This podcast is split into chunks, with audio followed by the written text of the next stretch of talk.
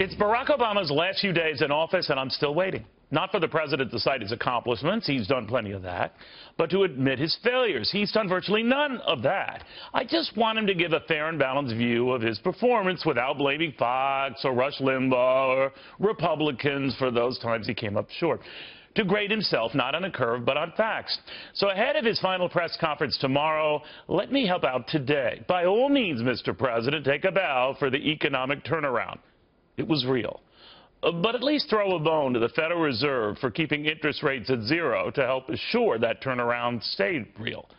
And take credit for the millions of jobs gained. But do point out a lot were and are part-time jobs, so not quite what they appear. Talk up an expansion that did indeed start under your watch, but acknowledge the restless voters who didn't feel it, so they voted for a Republican watch brag about how you drew down our troops in the Middle East, just like you said you would, but admit it has done nothing to restore stability in the Middle East, and that is a fact.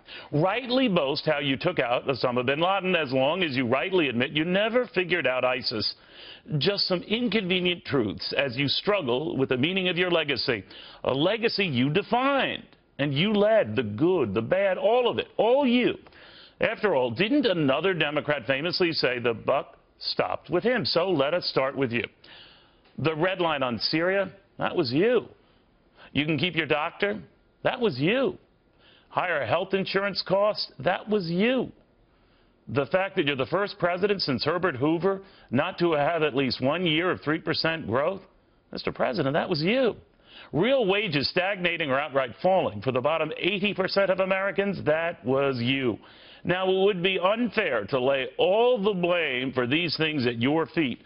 Then again, it would be unfair not to lay some of it, some of it, at your doorstep. Because in the rush to blame Russia or the Russians, you seem to forget that you were the president. As Peter Wehner wrote in this past weekend's New York Times of you, Mr. President, he has shown withering disdain for his opponents, constantly impugning their motives, even as he testified to the purity of his own. Look, Republicans weren't saints. But, Mr. President, you were hardly without sin. And despite your latest boast, hardly without scandal, and Fox was hardly the only one to take note. Fox didn't target political groups, your IRS did. Fox didn't seize phone records of Associated Press reporters and others, your Justice Department did. Fox didn't create multiple storylines over those infamous 2012 Benghazi attacks, your administration did. You did. That doesn't mean your opponents couldn't sometimes be petty. It just means that you weren't above sometimes, now admit it, being petulant. And now at the end of these eight years, I still find you remarkably prickly. To anyone who would dare question you being anything less than a prince, you're not perfect. No one is.